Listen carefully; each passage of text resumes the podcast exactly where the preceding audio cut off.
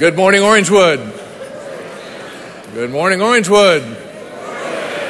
I had to follow Lori the last service too. Well, welcome to the preach off on the fruit of the Spirit. Uh, dial 407 539 1501 for Jeff, 2 for uh, Zach, 3 for Joe, and 4 for me. Uh, we're having fun going through this fruit of the Spirit. Uh, let's have a word of prayer.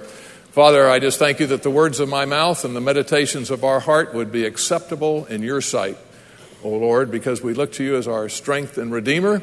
And thank you, Father, that as we have sung this morning, uh, that there would be a wonderful awakening within each of us this day uh, through your Spirit dwelling within us. And it's to that end we pray in Jesus' name. Amen.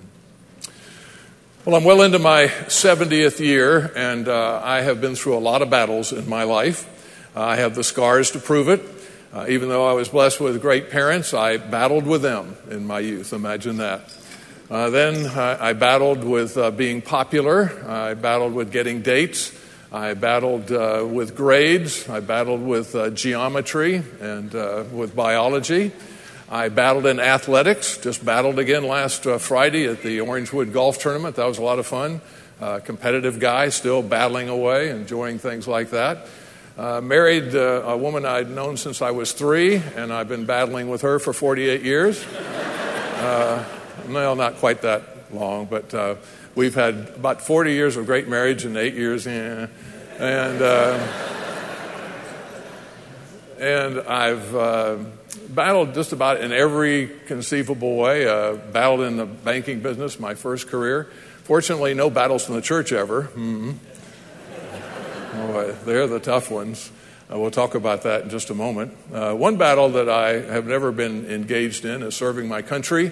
Uh, and there are those of you here that we celebrated Veterans Day this last Friday that have served your country.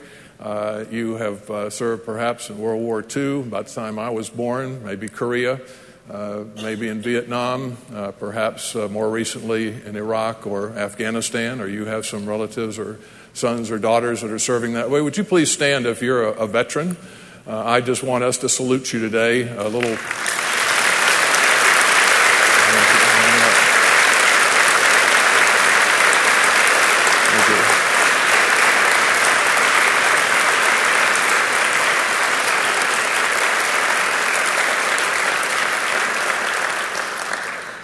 But of all the battles I've been in, uh, the toughest of them all the most enduring of them all is the battle within. You know, I'd like to stand before you today at my age and tell you, hey, uh, got some good news for you. It gets easier. It hasn't for me. Uh, I've grown, uh, and I, there have been improvements in my life in my uh, becoming more like Christ uh, to the glory of God. And uh, I sometimes plead to Him and I say, you know, I, I look at myself where I am right now and I think of where I should be. And and why am I not further along in this journey of my Christ likeness? And then he humbly reminds me that, well, you're only as far along as you are because of me, and it's not because of you. And I want to turn to a text this morning in Galatians uh, chapter 5, verses 16 through 26. And there is everything to say about the church and church battles here. And I want to bring this context to you because I think it's very important that you understand the context in which uh, Paul writes to the church at Galatia. But first, let's hear God's word in the fifth chapter of his letter to the Galatians, beginning at verse 16.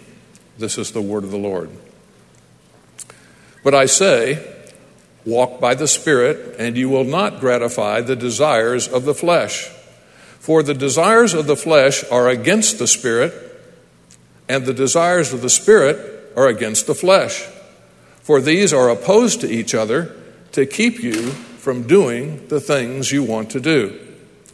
But if you are led by the Spirit, you are not under the law.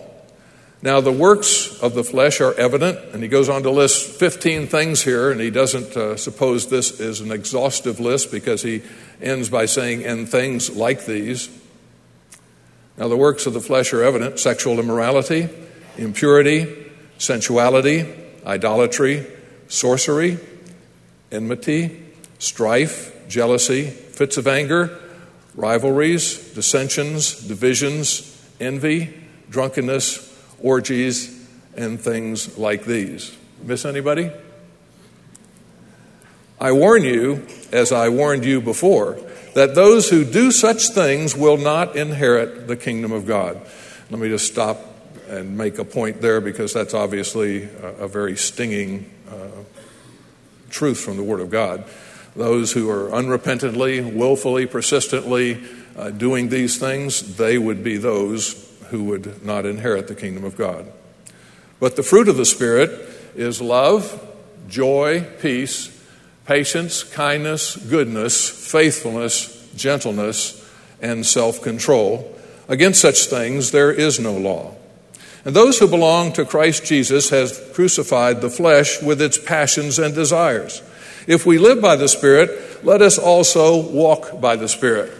Now, I did, I did it right here, but there's another verse, 26, that's just odd that it falls in this particular section of verses. So odd that some people have taken this 26th verse and put it over into the beginning of chapter 6. As some of you know, uh, with the Greek that we have from which we prepare our, our testaments, uh, we don't have uh, sentencing, punctuation, paragraphing, and, and, and uh, chaptering, and that type of thing. So we do that ourselves. And so some people want to put this over in chapter 6, but I think it's one of the keys to understanding this passage and understanding the context. Let me read it for you. Let us not become conceited, provoking one another, envying one another. Seems like an odd place for that, but in a moment you'll see how I believe that really points to what Paul is trying to get at for you and for me today as the truth he wants us to carry away in this passage. But let me give you the context. Basically, in this church in Galatia, it was uh, composed of basically new Christians, uh, two types of Christians those who were Jewish in their religious traditions and the law and uh, all those types of things uh, prior. And they brought that with them, that baggage with them, into their walk with Christ. And then there were those who were new Christians as Gentiles, and they didn't have that kind of baggage. Now, the strong ones, it seemed to be in uh, those who were trying to teach in this uh, church, were these Jewish uh, Christians, and they were called Judaizers by uh, those of us who put names to such people. And what they were basically doing is they were saying this they were saying, look, um, the law is very important. Our traditions are very important. Circumcision is important. Our dietary laws, uh, the, the festival holidays that we worship. And for, for you to be righteous and for you to have salvation, it's Jesus plus some of these things. And Paul says, no, no, no, no, no, no. Listen, we settled that back at the General Assembly in Acts 15. When we had been with you guys, we'd heard what was going on, and we brought this to James, Jesus' brother, as the head of the church in Jerusalem, and Peter and the others, and we said, we need a decision on this. And the decision was no, it's Jesus plus nothing grants you your righteousness, grants you your salvation. Now, however important the law was to uh, those and should be to us, because Jesus didn't come to do away with the law, he came to fulfill the law. Paul goes back to the law as being important to them, and he uh, strikes a chord with them, saying, What is the summary of the law? What is the fulfillment of the law? And we know back from Leviticus and we know from Jesus' words what the summary of the law is love God, your neighbor, as yourself, right? And so he appeals to them on that basis that they haven't been loving their neighbor. Now I'm getting to the point that I'm making, and sometimes preachers make points that people could give a rip about. Uh, but I think this is an important point. The point that I think Paul's making in uh, this passage is that when he talks about the fruit of the Spirit, he's not talking about self control or any of these other items as, the, as for me selfishly, something I need to work on for me. Interestingly, he really isn't uh, focusing on God as much as he does in so many other places. He's focusing on the neighbor. Now, look at verse uh, 26. Verse 26 says, Let us not become conceited, provoking one another, envying one another. Not all was well in Galatia. Now, let's go back to the three verses prior to what we read this morning, and it comes even into focus even in better ways. Paul says in verse 13, For you were uh, called to freedom, brothers. And basically, what the Judaizers were doing is they were enslaving the Gentile Christians by tacking on things that God never intended to be tacked on in order to be righteous and have salvation. They were saying to the Gentile Christians, You need to be circumcised. You need to follow our dietary laws. You need to uh, worship on these special festival days. And the Council of Jerusalem said, No, you don't. You can be a Christian without those. If you want to practice those things, that's fine, but it doesn't add to your righteousness. It doesn't add to your salvation in any way, shape, or form. And then he addresses another uh, faction in the church uh, there in Galatia, and that faction is this there were those who were so enamored with grace, and if you can overdo grace, uh, if that's possible, uh, and there are many who will say you can't, but they were just saying, look, the more I sin, the more grace there is, so I'll sin more, so there'll be more grace. And Paul addressed that in uh, Romans uh, chapter 6, verse 1, uh, when he said very clearly there, uh, because grace abounds when I sin more, should I sin more? He says, by no means. So don't take a license uh, here uh, with this grace thing, and, and don't get into sloppy agape, is what he's saying there. All right. So basically, he appeals to the law, and, and which is an appeal to them. And he says the law is very important. And, and we should be loving our neighbor. Look what he says here. Uh, first, he says, only don't use your freedom as an opportunity for the flesh, which addresses that former faction I just spoke of. But through love, serve one another. For the whole law is fulfilled in one word you shall love your neighbor as yourself. Now, listen to what was going on there in Galatia. But if you bite and devour one another, watch out that you're not consumed by one another. So there was biting and devouring going on. Uh, verse 26 there was envying, provoking one another, there was conceit going on.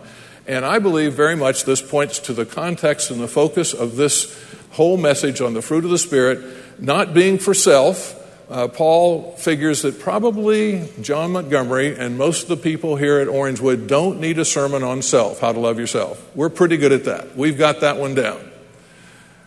Some of you need a sermon on that because you have such low self esteem and low self worth and image when your image and worth and esteem should be found in Christ. But that's a sermon for another day. And we don't necessarily need a sermon on, on loving God and putting Him in the forefront. Paul does that plenty, as he should, as he well should in other places. But we should be loving our neighbor. And we should be using the fruit of the Spirit to do that. I should be loving you. I should be showing you peace as we pass the peace. Uh, I should uh, show you joy, uh, patience in front of you, exhibit that, kindness, faithfulness, goodness, gentleness, and self control. And so let's go on to uh, talk about the fact that that is not easy, is it? Uh, that's been the battle within, and uh, where we have self control and focus. Uh, let's talk about first uh, self control, the battle uh, of the flesh and the spirit. Let's go back to these early verses that we read. we find here that the flesh and the spirit, they're in conflict with each other. They don't like one another, they're not friends. They are enemies. They are polar opposites, the flesh and the spirit. And the text that we read here says the desires of the flesh are against the spirit, the desires of the spirit are against the flesh, for they are opposed to each other uh, to keep us from what? Doing the things we want to do. What did Paul so transparently say in Romans chapter 7? Ah, oh, wretched man that I am. The things I want to do, I don't do. The things that I don't want to do, I do. Who's going to save me from this body of death? Who's going to save us is one Jesus Christ. And let's talk about that for just a moment. But I want to go back to Genesis 2 and 3. And you'll probably say, why are we going back to Genesis 2 and 3? Well, they're two of the most important chapters in Scripture that really lay the foundation for uh, where we go with our theology. And in 2, we see God creates Adam. He tells him he's placing him in a garden paradise and that he can do anything he wants in that and that he is uh, going to uh, live forever. Uh, and the harmony that exists between Adam and God on the vertical plane is going to remain intact as long as he does what God says and doesn't, uh, and, and doesn't do what God says not to do, and that is to eat of the tree of the knowledge of good and evil. And everything on the horizontal plane is going to be in perfect harmony. uh, between him and Eve and the animals and all of God's creation. And so uh, here we have Adam. He is created by God, and this is a takeaway I have from seminary I want to share with you. Uh, he was born with free will. And a lot of people are confused about this thing called free will, aren't we? He was born with free will, and here's how I describe that.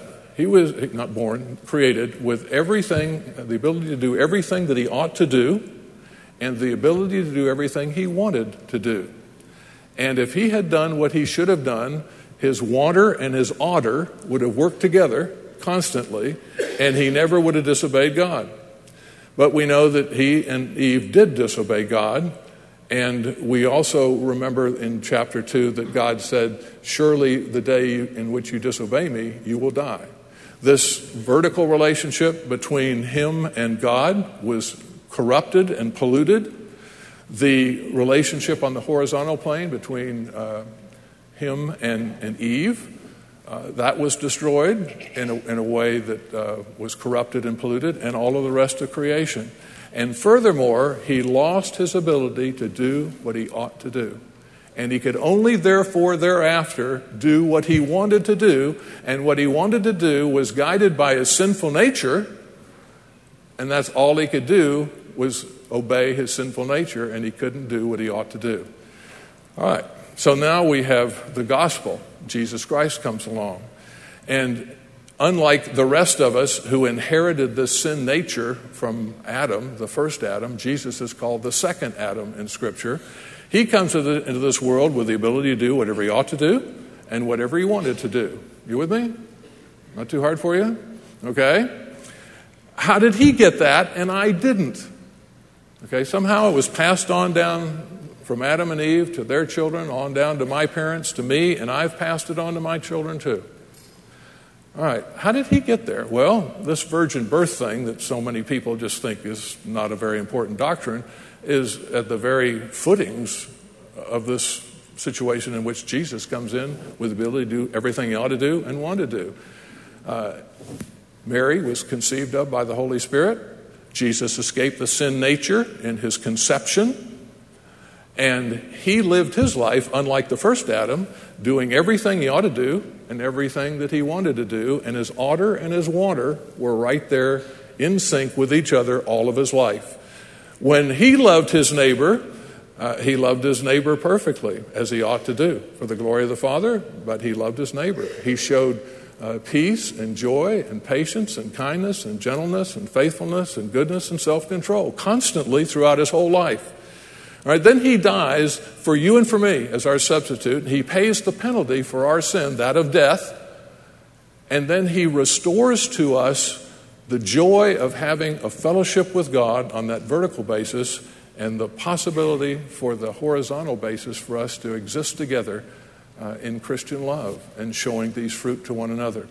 And he gave to me, who was born with the ability to do whatever he wanted to do, the ability to do whatever I ought to do. That's a gift, folks. And I now have free will for the first time since when, once I asked Christ into my heart. I never had free will before, it was a limited will, free to only do what I want to do. Now I can do whatever I ought to do, and the battle within is getting the oughter and the wanter together and doing those things on a consistent basis. And again, I submit to you that that's uh, not very easy.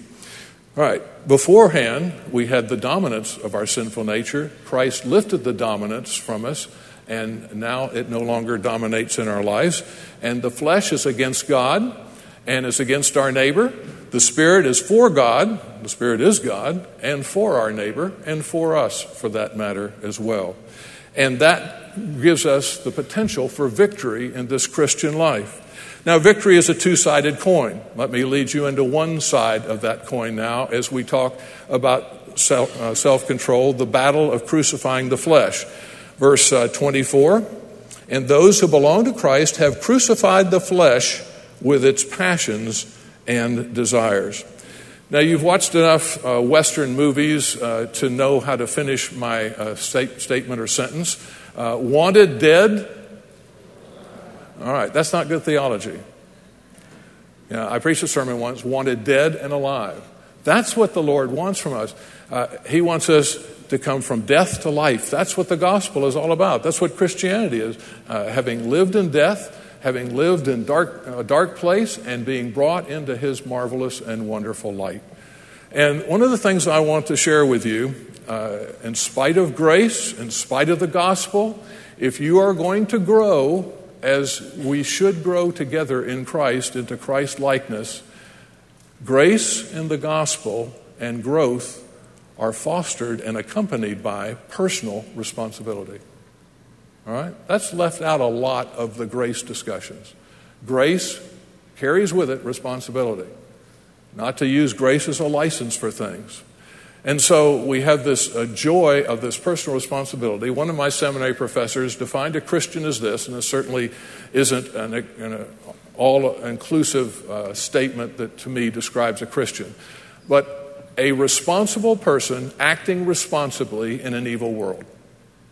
That's how he defined a Christian.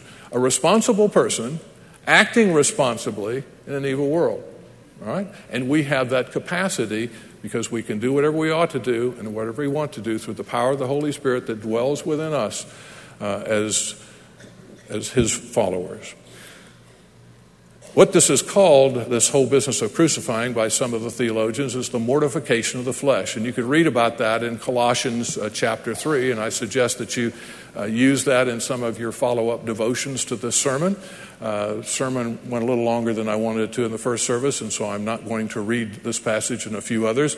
But in there, it talks about us uh, as a new creation that we are in Christ, uh, that we need to put off certain things. And just consider taking off this coat uh, as an example. There are certain things like taking off a coat that we need to take off, we need to eliminate from our lives.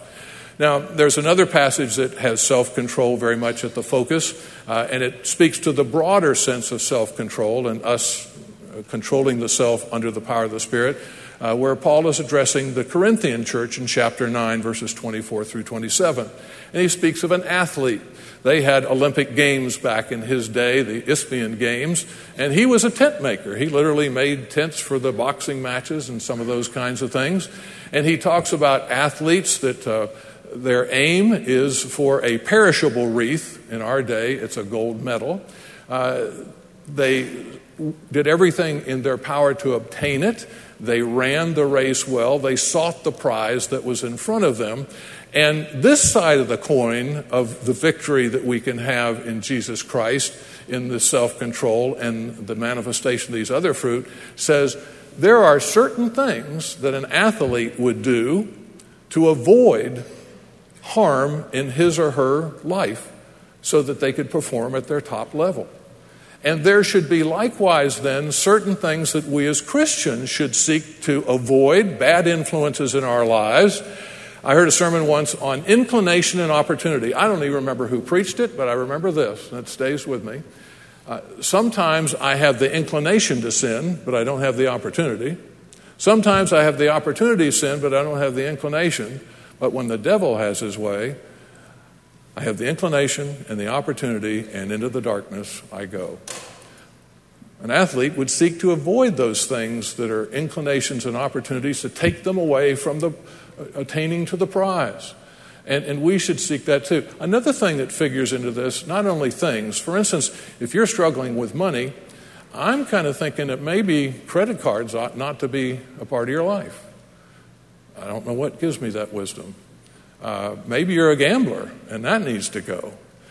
Maybe you're struggling with food issues. Uh, maybe there are certain food groups that need to go. And you're looking at me and say, oh, easy for him. Look at him. I've never had that problem. I have a ton of others, but that's not one of them, thank God. Um, some of you are surfing the internet. Maybe that needs to go. I mean, in the computer, you hit the delete button every day, don't you? And you trash things. Well, you trash things because they're trash. And in our Christian lives, there's some trash that's clinging to us. We need to hit the delete button and get those things in the trash can. All right? I have a, a palmetto uh, copse in my backyard, about four different stalks are about that big around. And I was looking at them one day, and uh, they used to bear pretty nice palmetto fronds, nice, nice looking leaves, green, healthy. And I was looking at the other day, and man, there was a bunch of uh, vines that were just that had overtaken uh, these four stalks. And furthermore, I found some big ones, I mean, thicker than my thumb. And when I went down the ground, they had that potato like root to it, you know? And so I said, I'm, I'm going to tackle this sucker. So I pulled those roots out, I cut those big vines off, I pulled out, I think I had four trash cans of stuff. And I know you're not going to believe this, but my palmetto uh, tree said thank you. Took a big sigh of relief and said, I can breathe again. And boy, now it's flourishing. What's that for you in your spiritual life? What, what things are big old potato roots that are rooted deeply in the ground, and some big thick vines, and some of those thinner vines that are just kind of suffocating your ability to flourish and to grow and, and to cultivate uh, the fruit of the Spirit? Galatians 5 15 and 26 says there's trouble in Mudville in, in Galatia. And what Paul says stop it, kill it, crucify it, delete it, put it in the trash can. All right, so that's one side of the coin of crucifying uh, a victory in the Holy Spirit. What's the other side? And that's the wanted dead was the first side. The other side's wanted alive. And so we kind of go to the opposite side of this uh, coin now, and we talk about self control and the battle of manifesting the fruit of the Spirit. And again, uh, there is with grace, there is with the gospel, there is with growth, personal responsibility that's to be attendant to submitting to, yielding to, and surrendering to the Holy Spirit so that He can do His work in your life. All right? And, and we need to turn that faucet on and turn the other one off. Uh, what does it mean to walk in verses 16 and 25? To be led in verse 18? To live, as it says in verse 25? Again, Colossians, if you were to go back to that recommended passage, uh, 3 12 through 17, where it said earlier, put off, it then says put on. There's some things you need to take off. There's some things you need to weed out and eliminate bad influences and, and, and people as well. Uh, did I say that before? I meant to say that. There may be some people in your life that are a bad influence that need to go. That they're, they're harming, hindering your spiritual growth. Now, if it's your husband or wife, we need to go counseling on that one, but, uh, and it may be. Um, but now we're talking about what we put on. And who are some of the people that you would want to disciple you, be your mentor? Uh, my small group is becoming more and more every week. Uh, Susan here, Rosemarie, uh, in my small group. I love these people. Uh, they're a part of my accountability group. They're a part of my workout partners. They're a part of those who kind of hold my nose to the grindstone.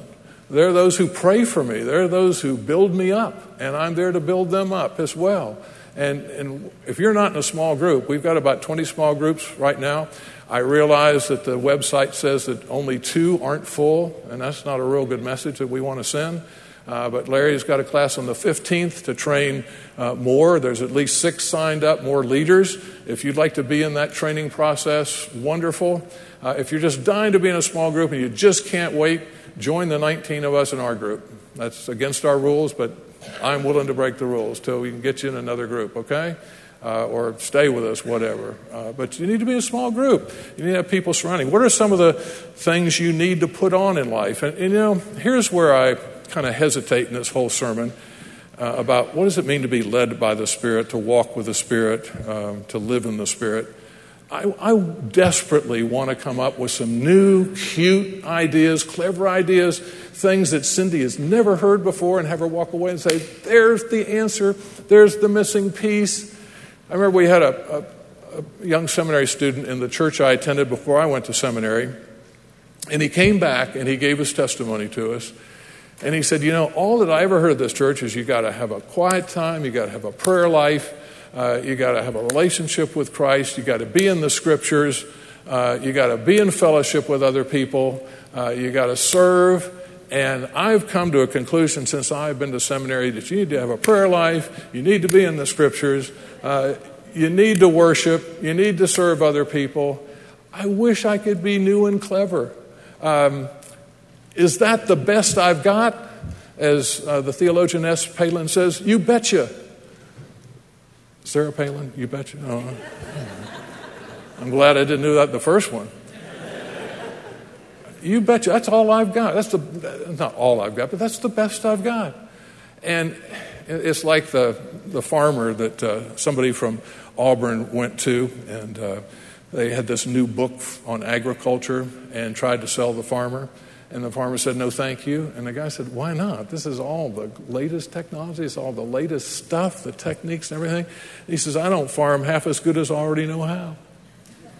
And most of us don't do Christianity half as well as we already know how. It's putting the, the know how we've got already into practice and, and submitting it uh, to the Lord Jesus indeed. Uh, so, this Galatian stuff about the fruit, I, I don't think that um, Paul put self control last uh, just by accident. Uh, let me tell you something else that I think is very interesting. Some people look at the fruit of the Spirit as the fruit of the Spirit is love, and that's it. Manifest in eight different ways peace, joy, patience, kindness, faithfulness, goodness, gentleness, and self control. That's, that's fascinating to me. Uh, it certainly sounds scriptural to me. It's not unscriptural. But if Paul didn't have that in mind, and there are truly nine, I believe that he put self control uh, at the ninth place for a reason, and that is because this. I think if under the leadership of the Holy Spirit, walking with Him, which is an active conduct in your life, that if you've got these other eight in line, self control is going to happen to the glory of God. I really think that. And, and I think what we found in our small group, it's interesting to me, as we've been talking about the questions that are uh, in our bulletin every week I don't think anybody has intentionally done this, but no one has been able to talk about one of the fruit without bringing other fruit into play, about talking about them also. And I believe that self control is a product of the other eight fruit. And I think that's why Paul uh, put it in the place uh, in which he did. And so, uh, been going about this thing for the better part of 70 years. Uh, had some failures, had some successes to the glory of God. Um, looking for victory, thinking I ought to be further down the road than what I am, uh, thinking that you think that too. Uh, I know my wife thinks that. Um, it's the biggest and most important battle that I've ever fought in my life, and I've got the scars to prove it. But the one thing I'd love to do as I leave you is leave you with the 10 easy steps on how to walk in, be led by, and live in the Holy Spirit. And I just don't think those exist. And I think if anybody tells you that they've got 10 easy steps, they're probably asking to send some money into their TV ministry too.